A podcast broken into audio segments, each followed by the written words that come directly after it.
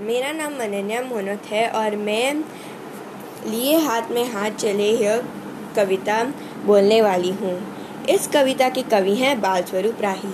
बाल स्वरूप राही भारत के हिंदी कवि और गीतकार हैं।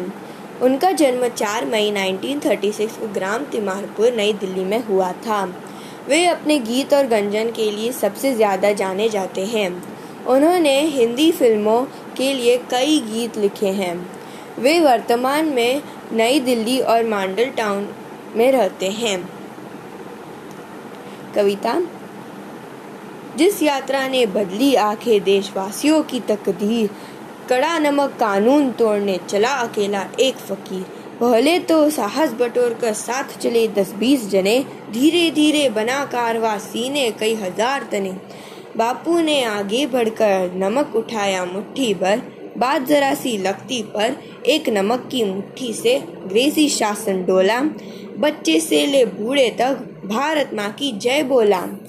लोगों ने यह ठान लिया, चले तो लाठी बर से घोड़े दौड़े झाती पर तोड़ेंगे कानून मगर। गली मोहल्ले में घर घर सड़कों पर, चौराहों पर बने लगी एक ही चीज़, नमक नमक, बस नमक नमक।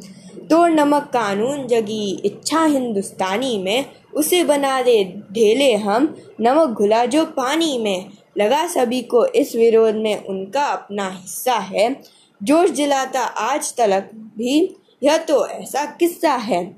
देश तभी आगे बढ़ता है, जब सब मिलकर साथ चले। मंजिल बना सत्य को अपने लिए हाथ में हाथ चले। Thank you